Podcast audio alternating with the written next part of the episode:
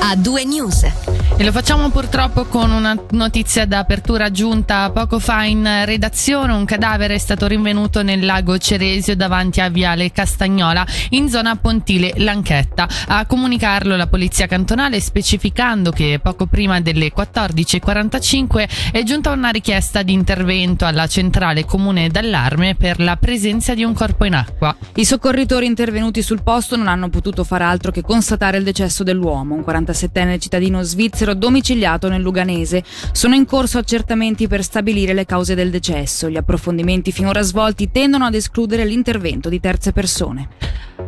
Voltiamo pagina, passiamo al fallimento della catena di negozi Muller Reform House che tocca anche il Ticino. Tra le 37 sedi dell'azienda che ha annunciato oggi la chiusura dell'attività vi sono infatti una filiale a Locarno e una al centro Serfontana a Morbio Inferiore. Ad essere toccati dal fallimento 300 dipendenti. Lo scorso mese di dicembre le autorità di polizia, cantonali, comunali e dei trasporti hanno fermato e arrestato 22 persone per furto o taccheggio, riscontrato 5 infrazioni alla legge sugli stupefacenti e 4 casi di inattitudine alla guida. È il bilancio pubblicato oggi dall'operazione Prevena volta a prevenire furti nelle abitazioni durante il periodo natalizio e anche borseggi e furti minori in luoghi sensibili come gli affollati centri commerciali e mercatini di Natale. Per un bilancio sentiamo il portavoce della Polizia Cantonale Renato Pizzolli. È da leggere positivamente che in 22 casi è stato possibile arrestare autori di reati contro il patrimonio e poi in questo periodo di feste durante i controlli che vengono fatti sulla strada è normale che vi siano anche dei casi di inattitudine alla guida. È stato possibile porre le basi per ritrovare anche quel contatto con la popolazione che ha fatto sì che in alcuni casi delle segnalazioni puntuali ci portassero anche a fermare o arrestare delle persone. Ci troviamo di fronte a una tendenza in aumento soprattutto di furti senza scasso negli autoveicoli e qui lancio un appello alle persone di chiudere anche se ci si allontana per pochi istanti dall'auto, di chiudere sempre l'auto a chiave perché è un attimo a trovarsi con delle spiacevoli sorprese. Il periodo si presta a dei furti anche eh, nelle abitazioni, eh, noi eh, lo definiamo all'imbrunire essendo le giornate più corte permettono agli autori di magari approfittarne per introdursi. Non abbiamo delle cifre in questo momento allarmanti, però è chiaro che bisogna sempre prestare la dovuta attenzione. Andiamo a Bellinzona dopo la modifica delle disposizioni dell'Associazione Svizzera di Football in materia di stadi per le squadre di Super League, lo stadio comunale supera un ostacolo. L'allentamento dei requisiti dovrebbe infatti rendere più fattibile l'ammodernamento a tappe dello stadio dei Granata con un investimento anche più contenuto rispetto alle indicazioni emerse in ottobre. Tra le misure decise dall'ASF, dall'ASF come riportano i quotidiani ticinesi, la riduzione della capacità complessiva minima a 5.000 posti anziché 8.000, di cui almeno il 20% a sedere coperti su due lati, oltre alla disponibilità di almeno 600 posti nel settore ospiti.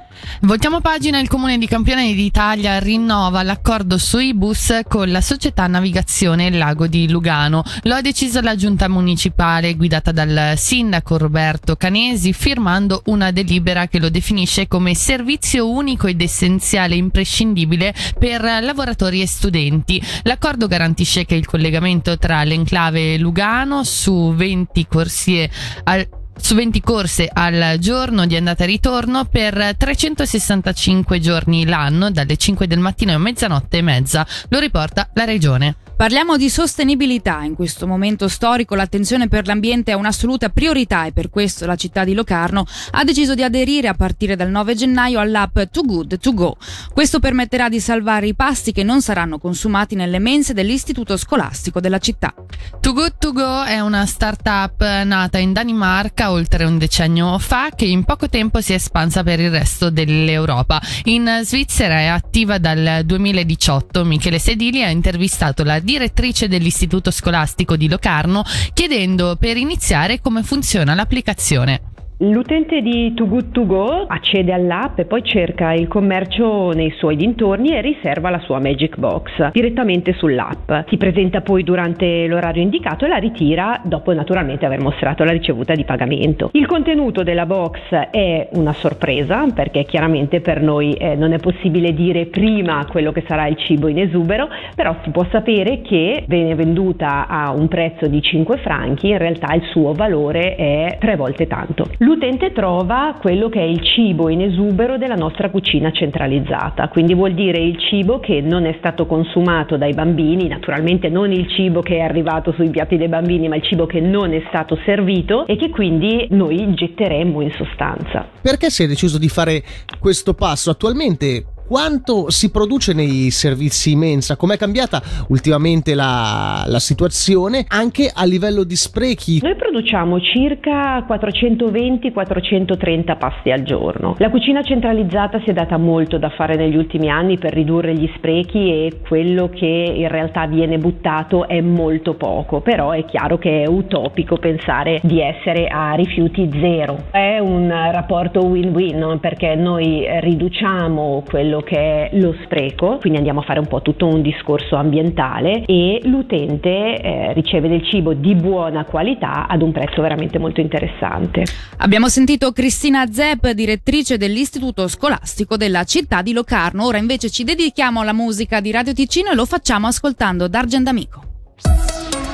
A due news. Grande musica, grandi successi.